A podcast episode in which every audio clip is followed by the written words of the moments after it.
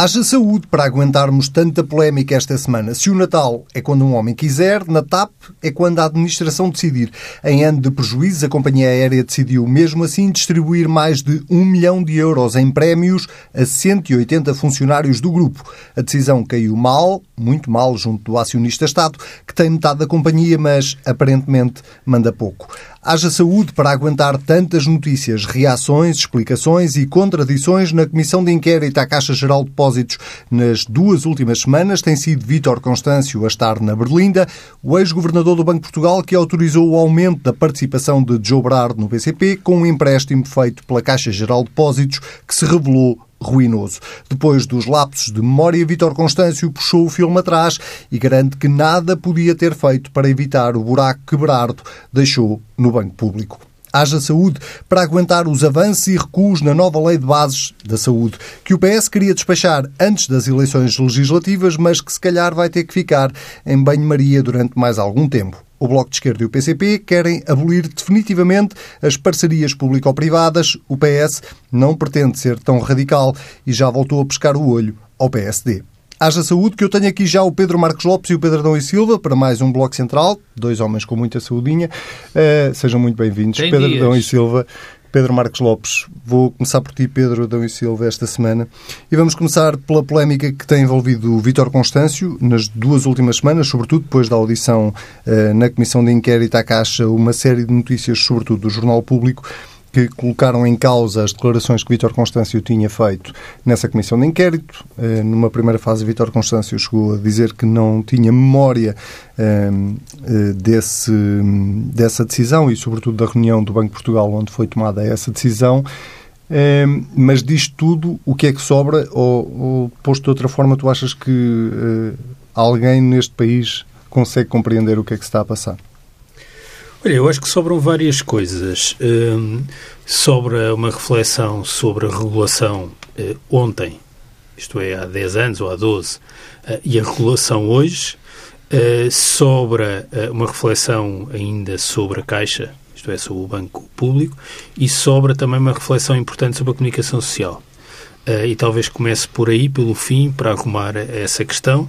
o público tem de dar explicações eu não compreendo que um jornal como o Público eh, tenha publicado a sucessão de notícias, e aqui ponho aspas nas notícias, eh, sem contraditório eh, e com tantos erros factuais. Obrigando Vítor Constâncio a fazer um direito de resposta esta semana. Um direito de resposta, eu tive dificuldade em ler o direito de resposta no papel não sei, estou a ficar um bocado com a vista cansada uh, e ouvi notícias com parangonas, com páginas de abertura, e depois vi um direito de resposta em letra miudinha que tive mesmo Sim, sinceramente dificuldade. Mas com chamada à primeira página. Pois, mas lá dentro, com, uh, sublinho lá dentro com letra pequena. Eu sou assinante do público, leitor diário do público e, portanto, tenho uma exigência com o público que não tenho com outros jornais uh, e o que o público fez esta semana não tem nome, sem contraditório. Não me recordo de uma notícia, de uma sucessão de notícias com manchete, com as chamadas que teve, sem procurar a resposta e o contraditório de quem é envolvido e o público não o fez, depois ainda fez aquela coisa de sugerir um número de telefone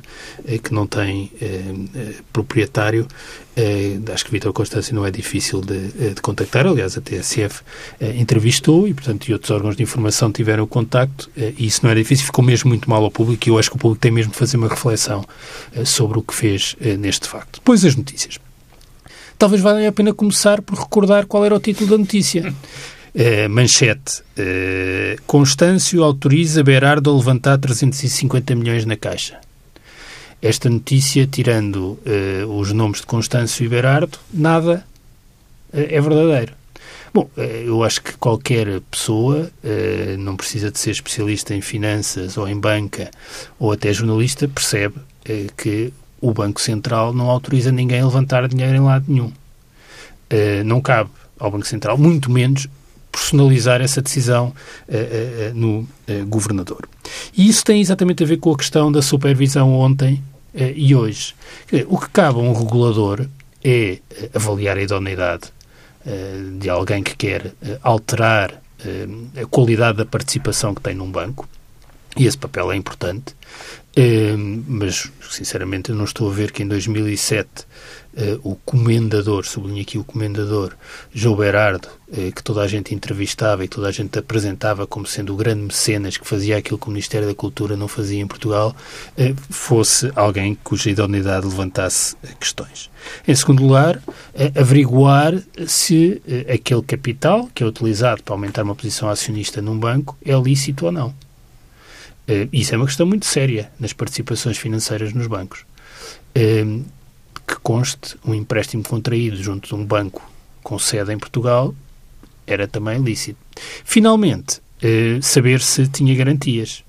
Ora, eh, o que hoje a TSF acaba de noticiar é que o contrato, ao contrário do que toda a gente andou a dizer estes dias todos, ao contra, repito, ao contrário do que toda a gente andou a dizer estes dias todos, não só não estava condicionado à decisão e à aprovação do Banco de Portugal, isto é, fazer depender aquele contrato entre João Berardo, a Fundação Berardo e a Caixa de a, o Banco de Portugal permitir eh, eh que eh, João Berardo alterasse a sua posição, que já tinha, alterasse a sua posição acionista no, no, no, BCP. Aliás, era um contrato que permitia a João Berardo comprar ações em várias empresas do PSI 20, várias, a Biriza, a EDP, a Galp, julgo eu.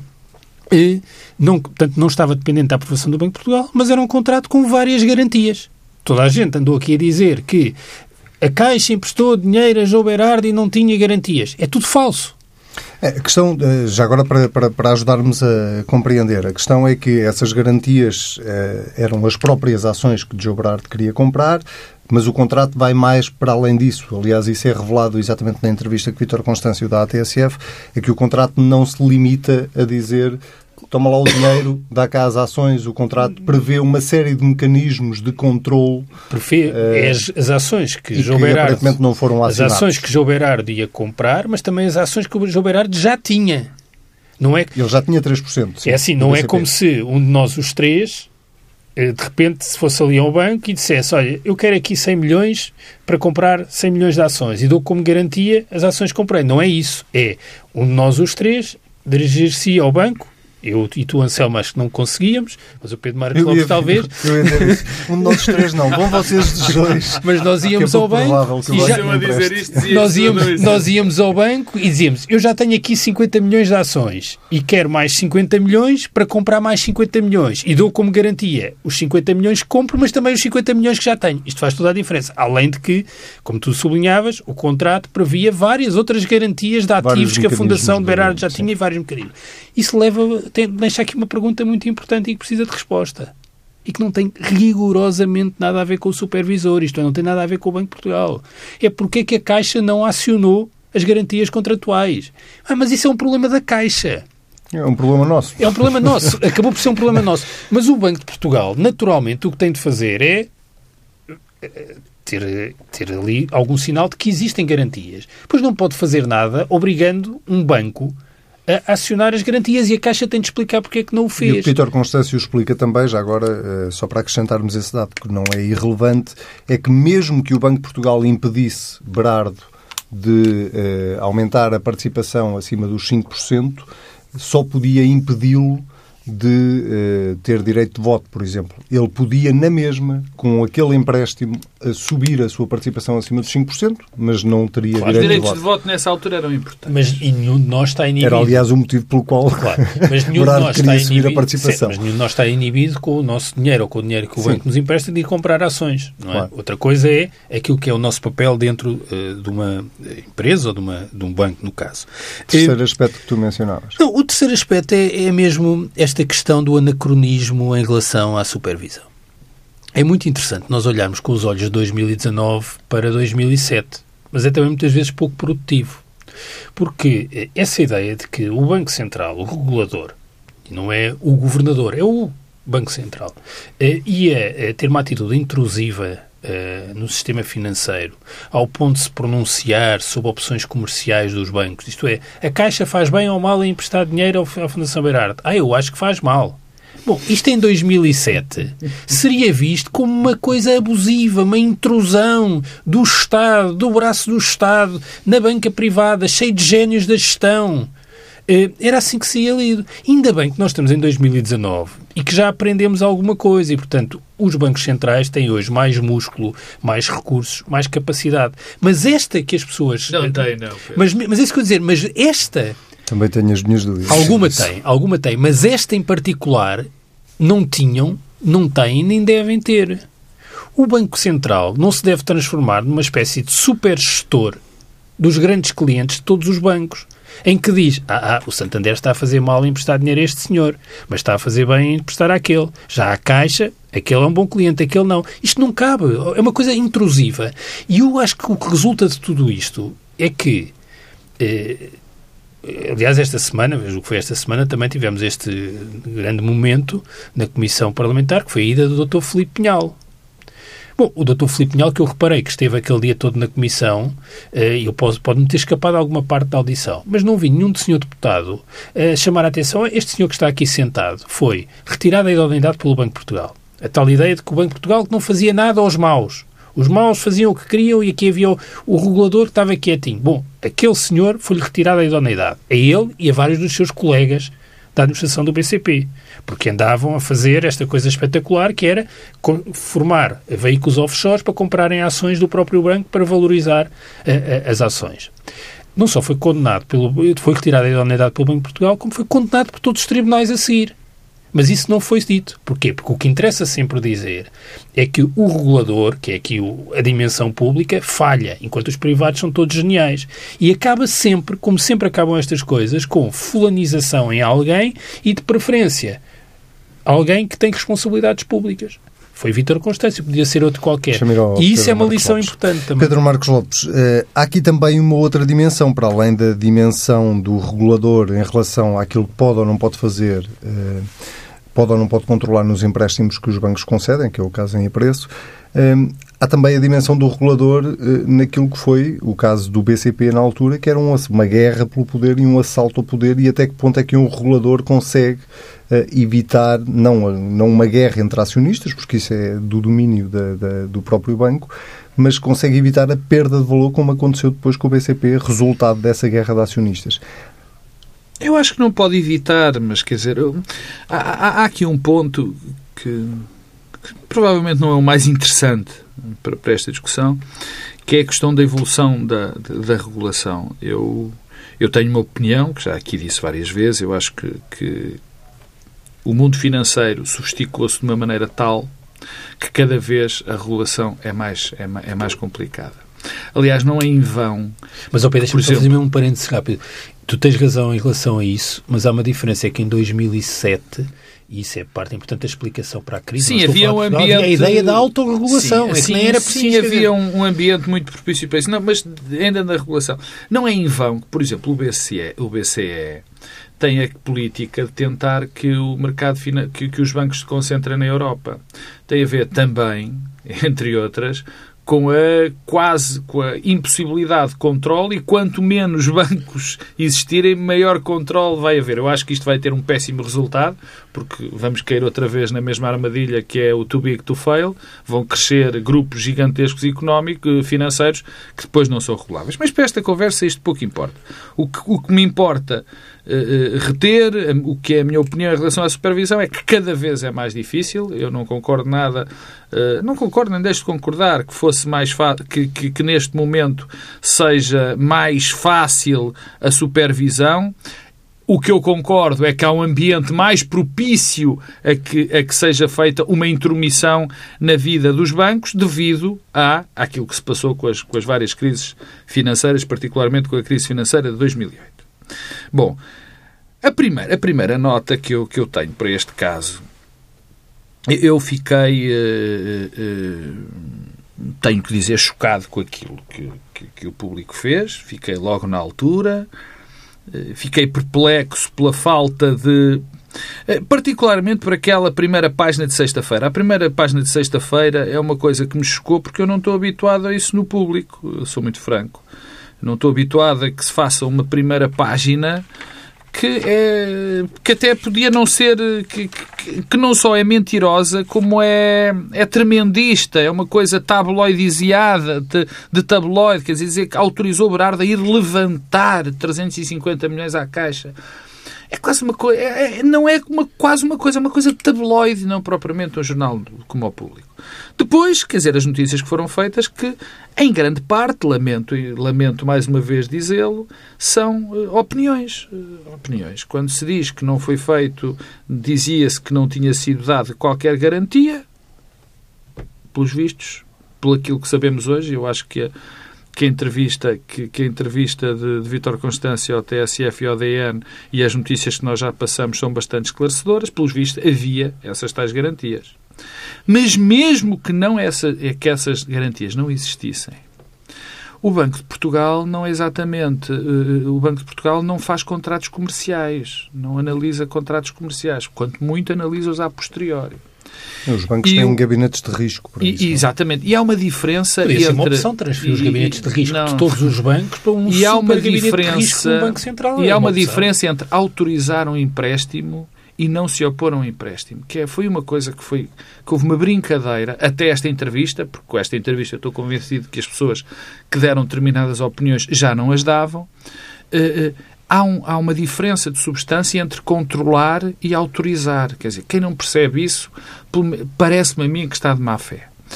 Porque, e, depois há o segundo ponto, que é o problema da memória e daquilo que nós fazemos uh, com a memória. Quer dizer, isto não é a primeira vez. Não, nós estamos a, a, a, a, cair constantemente neste vício, que é olhar aos olhos dois, com os olhos dois, aquilo que se passava há 12 anos. O Pedro dizia, e bem, que o comendador Berardo, na altura, era mesmo o comendador Berardo, não era o Joe, que nós conhecemos hoje.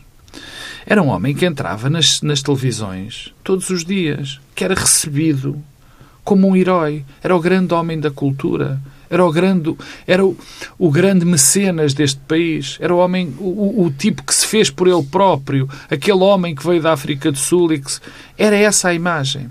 E quer dizer, nós agora chegarmos, chamarmos a atenção, olharmos para os olhos dois, que já sabemos que afinal o homem não era nada disso, e, e, e aplicá-lo há 12 anos, é, é indecente, quer dizer, não, não é honesto. Lamento dizer, não é. Nós agora sabemos coisas que não sabemos. É como nós fazemos apreciações com os factos que temos. Fazemos uh, apreciações com os factos que tínhamos há 12 anos que são completamente os factos que temos hoje. Portanto, isto não faz sentido. Depois. De, há... de, Deixa-me só. Não é fazer não, de advogado ao diabo, não, mas só, não, só para faz, perguntar aqui uma faz coisa. Porque eu aqui... Mas Vítor Constâncio não podia ter sido mais claro na, na audição que teve. Eu acho que Vítor Constâncio, o, o, o, eu acho que Vítor Constâncio na, na, na entrevista, na, na, na, entrevista, no fundo, na audição parlamentar, uh, eu acho que ele não estava à espera e que não se preparou suficientemente bem. Eu estou de acordo contigo. Acho, acho que, que, estamos foi... todos de acordo, não é? Sim, dizer, sim, acho que não. De Vítor Constância foi, foi, foi Imagino que até o próprio sim, esteja o próprio consciente disso. Foi hoje. terrível. Mas quer dizer, mas oh, oh, lá está.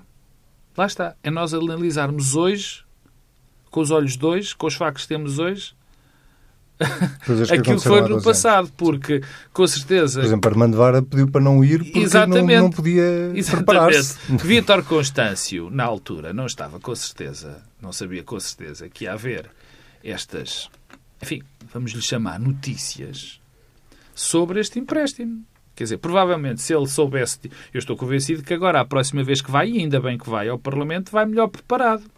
Aliás, o que Vítor Constâncio hoje nos disse ah, na TSF permitiria, se fosse dito antes de ir à Assembleia, ah, antes de ir ao Parlamento, ou se ele fosse ao Parlamento munido com estes documentos, não havia já uma, metade da polémica não, não, não existiria. Não existiria. E, portanto, nesse aspecto, eh, eh, eu concordo convosco. Quer dizer, foi mal preparado. Agora, há dois, dois aspectos que me interessam nesta conversa para mudar que é, assunto. Sim, sim, mas, sim, mas eh, isto é quase mudar de assunto, porque eu acho que isso não fomos falar. Não, nós temos uma questão que importa, porque tem significado político importante. E quando eu digo significado político, tem significado para a comunidade. Que é aquilo que se passou no BCP, com a Caixa e com o Banco de Portugal.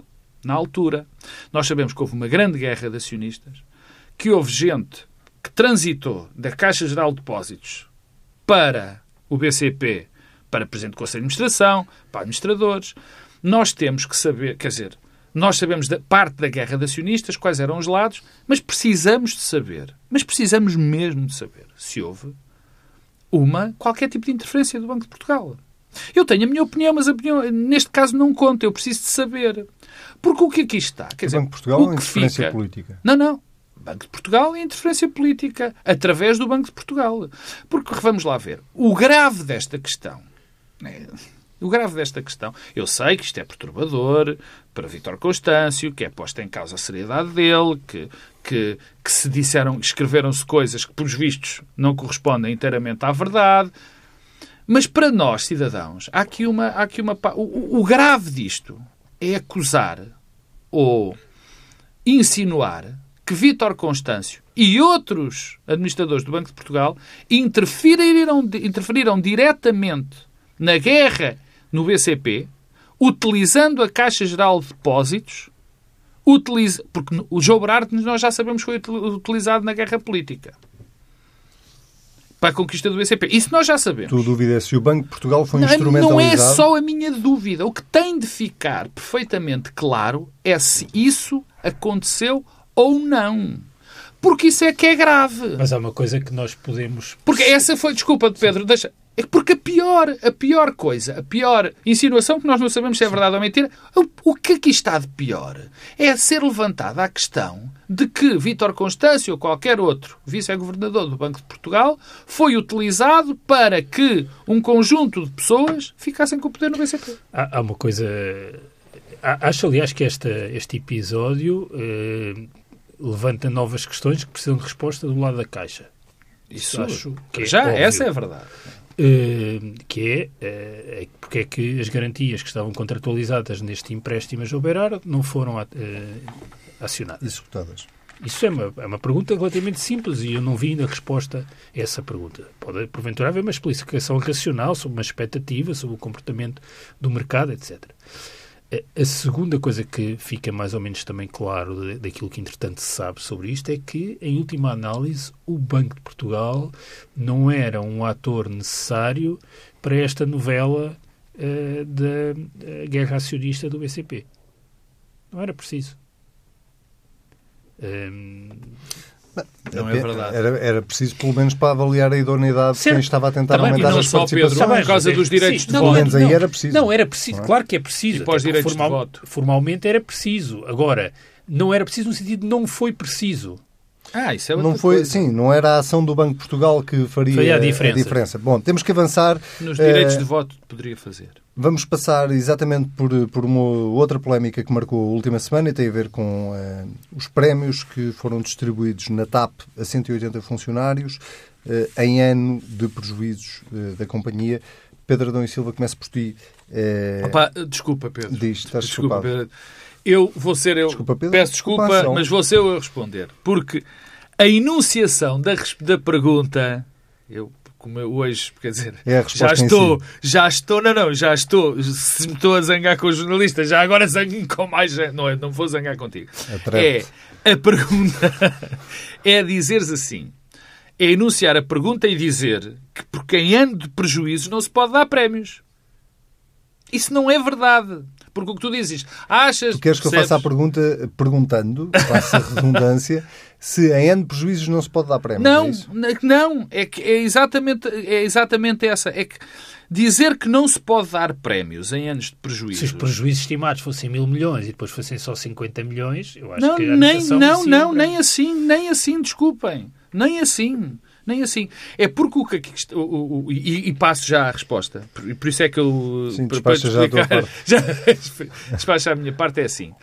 Uma das críticas, a principal crítica que foi feita à distribuição de, de prémios pelos, pelos- por alguns trabalhadores da, da TAP foi que. Não são colaboradores? Não, eu gosto mais da palavra trabalhadores, se não, te- se não, te, se não te incomodar.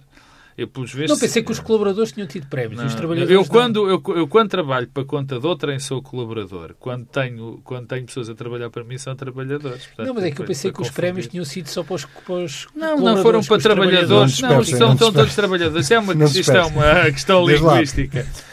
É que eu ainda não percebi o Quando, se- ponto. é, mas eu vou dizer-te o ponto. é que o facto de uma empresa ter prejuízos não quer dizer que não distribua prémios pelos trabalhadores. Sim, eu só disse a que a polémica resultava Pois, daí. não, mas é exatamente por aí. Mas é exatamente essa. É, a polémica começa logo por estar baseada num erro. Mas quem está aqui para dar opinião Pronto. são não eu. Num erro formal. Num erro formal e material, quer dizer assim. Mas não há uma disposição qualquer da par pública que as empresas participadas do Estado não podem distribuir prémios? Pois eu não sei, mas eu estou a falar. Para já a gestão disto, eu, a gestão da, da, da Caixa, da Caixa, meu Deus, da TAP continua a ser para mim um mistério. Ah! Isso para mim continua a ser um mistério. O, o, acho que o mistério Estado, que se adensou acho, acho com que este o Estado, episódio. Acho que o Estado, acho que este governo armou.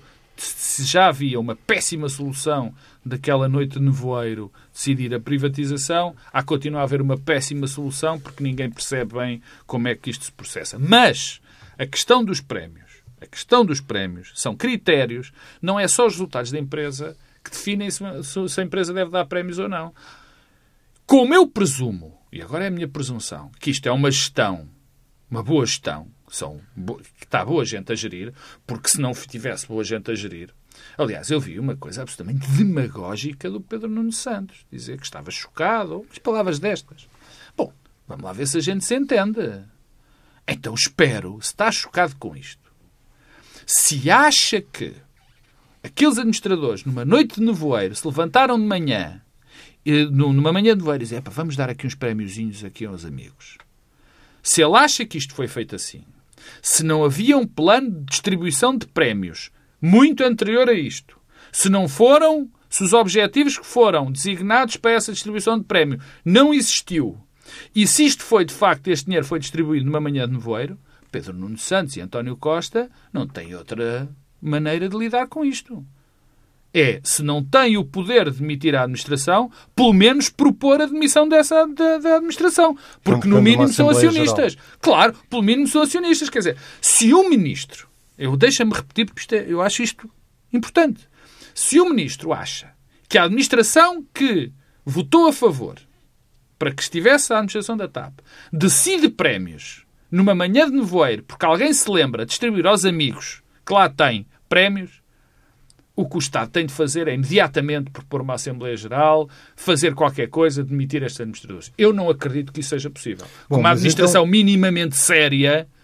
Tu não vês aqui nenhum motivo para polémica, é isso? Eu não vejo que distribuir prémios, se esses prémios forem, se esses prémios tivessem sido, tiverem sido programados em função de objetivos do desempenho dessas pessoas forem distribuídos, eu não vejo razão nenhuma para polémica. Se me disserem, se me disserem, se me provarem que isto não houve critério nenhum para a distribuição, isto foi completamente aleatório, foi o, a administração que decidiu numa manhã de nevoeiro dar estes prémios, aí eu mudo radicalmente a minha opinião, mas mantenho uma coisa. António Costa e Pedro Nuno Santos, sobretudo Pedro tem Nuno que Santos, ser consequentes. tem que ser consequentes. Pedro Adão e Silva, tens uma posição semelhante a esta ou diametralmente sim, oposta? Não, sim, não.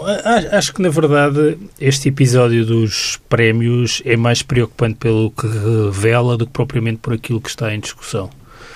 Um, e o que revela é que há mesmo um problema seríssimo na TAP. Um, a que nível? Bom, no modelo de governação. Hum. Porque... Um, quer dizer, a TAP tem aquela solução em que o Estado tem a maioria, mas não tem presença na Comissão Executiva. Há três membros da Comissão Executiva e os três são indicados pelos privados. Depois há um Conselho de Administração, com metade de administradores indicados pela par pública e outra metade pelos privados, e um chairman eh, que tem voto de qualidade eh, e que é indicado pela parte pública. Eh, pelos vistos, não é totalmente claro, e nem entro na discussão se é aceitável ou não haver eh, prémios de, eh, num contexto de prejuízos, porque eu acho que isso depende eh, daquilo que é o desempenho, daquilo que era a expectativa também em relação aos prejuízos, as opções de gestão, etc. mas o que eu não compreendo é que, a ser verdade, que todas estas decisões foram tomadas à revelia do Conselho de Administração, ou seja, com pouca participação do Conselho de Administração, que o Governo tenha feito declarações tão definitivas, quer no debate quinzenal, julgo que era o debate uhum. quinzenal, quer naquilo que foram as declarações do ministro uh, uh, Pedro Nuno Santos. Eu, aliás, estava agora aqui a tentar encontrar a conta de Twitter do Ministério, onde havia um tweet muito definitivo. e que depois, eh, a ser consequente aquelas declarações eh, e aquilo que foi dito, alguma coisa teria de acontecer na TAP. O que é que aconteceu? Aquele comunicado no fim de semana passado a dizer ah, não passa nada. Uh, e, e, a criação de uma, de uma comissão para uh, remunerações e prémios, como normalmente as empresas têm, não é? Uh, mas então, é, o que é que aconteceu exatamente para passarmos de uma situação de posições tão extremadas que dão conta de um mal-estar naquilo que é o modelo de governação da TAP, para depois esse mal-estar, tipo, rebentar assim o balão e afinal não aconteceu nada. É que foi isto que aconteceu. Mas achas que a história já acabou? Não, acho que não, porque uma história que nasce assim, evolui assim e termina assim. Suspeitas que não. Acho que vai assim. ter novos capítulos e repito, e o que me preocupa é que esses novos, capi novos capítulos não são certamente sobre os prémios de gestão, que apesar de tudo são uma questão eh, com grande impacto simbólico, eh, eh, mas que não é o essencial. O que me devolve uh, aqui há dois anos, ou isso, quando foi escolhida esta decisão. Porque, uma vez mais, nós percebemos que uh, em questões que são muito relevantes para o país, que são mesmo estratégicas, nós não temos saída. Porque, no fundo, havia três cenários possíveis para a TAP. Privatização. Eu acho que a privatização era um problema, porque continuo a, pensar que é importante termos uma companhia de bandeira, por força das comunidades, da nossa presença uh, atlântica e a questão do turismo, mas também a relação com as comunidades, com os países eh, de língua portuguesa. Portanto, há boas razões para nós mantermos uma companhia de bandeira. E desconfio que a privatização tirar-nos-ia essa uh, capacidade. Mas também pergunto qual é a capacidade de influenciar estas decisões estratégicas quando, num tema como prémios, isso não acontece. É que essa é que é a questão. Uhum. Se por isso não dá, quero ver como o, é que dá o, para uma rota para Cabo Verde. O cenário alternativo o terceiro cenário era a nacionalização. Bom, a nacionalização para, seria um fator de paralisia da TAP. Contratação pública, tudo isso, bem, a TAP deixava de funcionar. Além de que eh, a pertença à União Europeia não nos permitia. E, portanto, nós ficámos aqui eh, num cenário que está longe de ser bom, já não é dizer que, que é eh, longe do ótimo, está longe de ser bom. Eh, e eu pergunto-me o que é que estes acionistas privados, que têm também benefícios objetivos de ter o Estado ali, nomeadamente na forma como se financiam, uhum. ah, que equilíbrio é que vai ser alcançado? E deixa-me dizer só uma questão final. Eu tenho visto aí notícias que dão conta de um aumento de capital da TAP. Mas, que eu saiba, o acordo pressupõe que o Estado mantém os 50%. Como é que vai ser o Estado a acompanhar um aumento de capital? Como é que estas coisas Tem vão... de acompanhar? Pois, mas, mas alguém ouviu alguma coisa sobre isto? É que, por isso é que eu Talvez acho que o, o silêncio tema, que aqui existiu responda o tema, a essa O tema dos prémios é importante, não por, por causa dos prémios, mas, mas por, por aquilo por, que revela. revela. Muito e, bem. olha, é um bocado como a Caixa em relação ao empréstimo que deu Berardo. Era bom eh, que a TAP ou alguém pela TAP eh, explicasse e desse algumas respostas. Muito bem, temos eh, pouquíssimo tempo, dois minutos mais ou menos para cada um para falarmos, para fazermos um update em relação à Lei sim, de Bases sim, da Saúde, sim, que esta semana ehm, voltou a ter aqui alguns desenvolvimentos. Resumindo, o Partido Socialista está com muita dificuldade em chegar a acordo com o Bloco de Esquerda e com o Partido Comunista. Já voltou a dizer Toda a gente é bem-vindo à negociação. O PSD diz que está disponível para negociar. Pedro Marcos Lopes, eh, muito concretamente, vai haver lei de bases da saúde até às eleições, sim ou não? Achas Eu que vai? Estou, estou convencido que sim. E estou convencido... Bem, se, se o mundo, se, se tudo estiver no seu lugar, eh, eu estou convencido que o PS e o PSD se vão eh, entender para esta lei. Porque, mais uma vez, quer dizer, as pessoas têm falado, eu já o disse, já escrevi, já toda a gente escreveu e já disse que realmente esta questão das, das parcerias público-privadas é, é, é, a nossa velha mania de, de debater o acessório em vez da substância. É bem verdade isso. Só que isto tornou-se numa questão, numa guerra ideológica pura e dura. E a minha pergunta, se eu sei que o Bloco de Esquerda e o PCP têm, por definição, por questão ideológica, desconfiança não, mais do que desconfiança em relação aos privados, que acham que jamais um privado, jamais um privado pode prestar serviços públicos, mesmo que, seja, mesmo que isso beneficie as pessoas, mesmo que haja um contrato entre o público e o privado, isso é impossível acontecer. Os privados têm que ser retirados de tudo isso. Isto é uma questão ideológica, porque tem outras consequências, tem outras razões e consequências que eu não vou uh, uh, uh, explicitar, porque toda a gente as conhece. É visão é a visão que, que o Bloco de Esquerda e o PC têm da, da sociedade. Eu sei, ou julgo saber, que não é essa a visão do Partido Socialista. Portanto, se o Partido Socialista, neste caso concreto, ceder e disser que não podem existir parcerias público-privadas, nós temos que assumir que o PS está numa deriva em que a partir de agora acha que os privados também são um mal per si e, portanto, não se pode fazer, mesmo que seja importante para a comunidade que os privados entrem em qualquer tipo de negócio, não o pode fazer por uma questão de princípio. Isso a mim uh, assustar-me-ia, e estou convencido, mas não é qualquer, nem ironia nem nada. É impossível o Partido Socialista de aceitar que uma parceria pública ou privada seja riscada de um acordo uh, desta forma. Pedro Adão e Silva. Eu Vamos não tenho, lei de bases? Eu não tenho tempo nenhum. Como é que era a tua pergunta? Que formulou lá a pergunta? A minha pergunta? Ah, sim, sim. Vamos sim. ter lei de bases Hoje estamos a meter-nos sempre com até às eleições ou não? É, eu acho que sim. Mas a tua pergunta não era essa. Ah, é que fizeste ao Pedro, não era. Não era. Era, no fundo, hum, se havia aqui, não, se havia aqui alguma surpresa. Sei algum que sou Dori, mas... Ah, ah, algo... tu, estás, tu estás a levar muito ao Não, eu sou conhecido por ser a Dori, mas, não, eu, mas foi se, mesmo há bocadinho. Se perguntas qual é... Se me perguntas é se aposta, se aposta... Recorda-me lá qual é o meu... o que é que eu perguntei? Não, a aposta é se, se vai haver. Eu acho que vai. Se há alguma novidade nesta tensão, ou seja, o que é que Sim. O que é que há aqui de novo? Se há alguma surpresa? Eu disse, houve um update. Eu disse, vamos falar, eh, quer dizer, na verdade vamos fazer um update. Não, tu descreveste relação... o que é que acontecia, não é? O que é ah, que aconteceu? Temos deixado de fazer bullying. Não, não é não, pelo contrário, não é isso, é porque ele estava-me aqui a deixar uma deixa.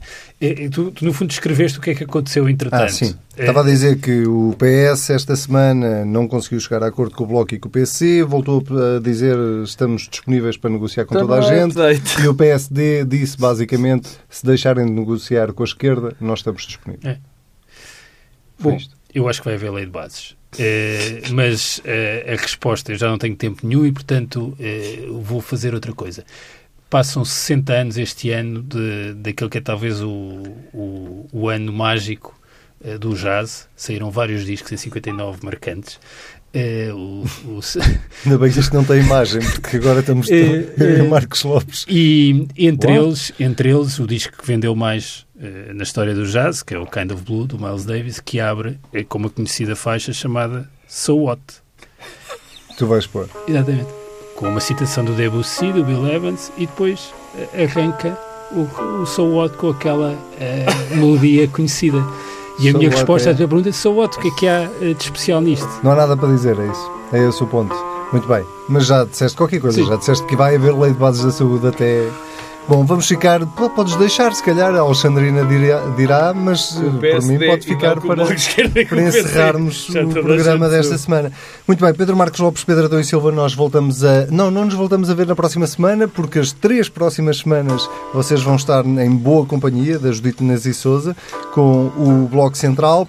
Eh, quanto a si, obrigado por ter estado aí desse lado. Já sabe, se quiser voltar a ouvir a edição desta semana, basta ir a tsf.pt. Se quiser comentar, basta usar o hashtag TSF Bloco Central.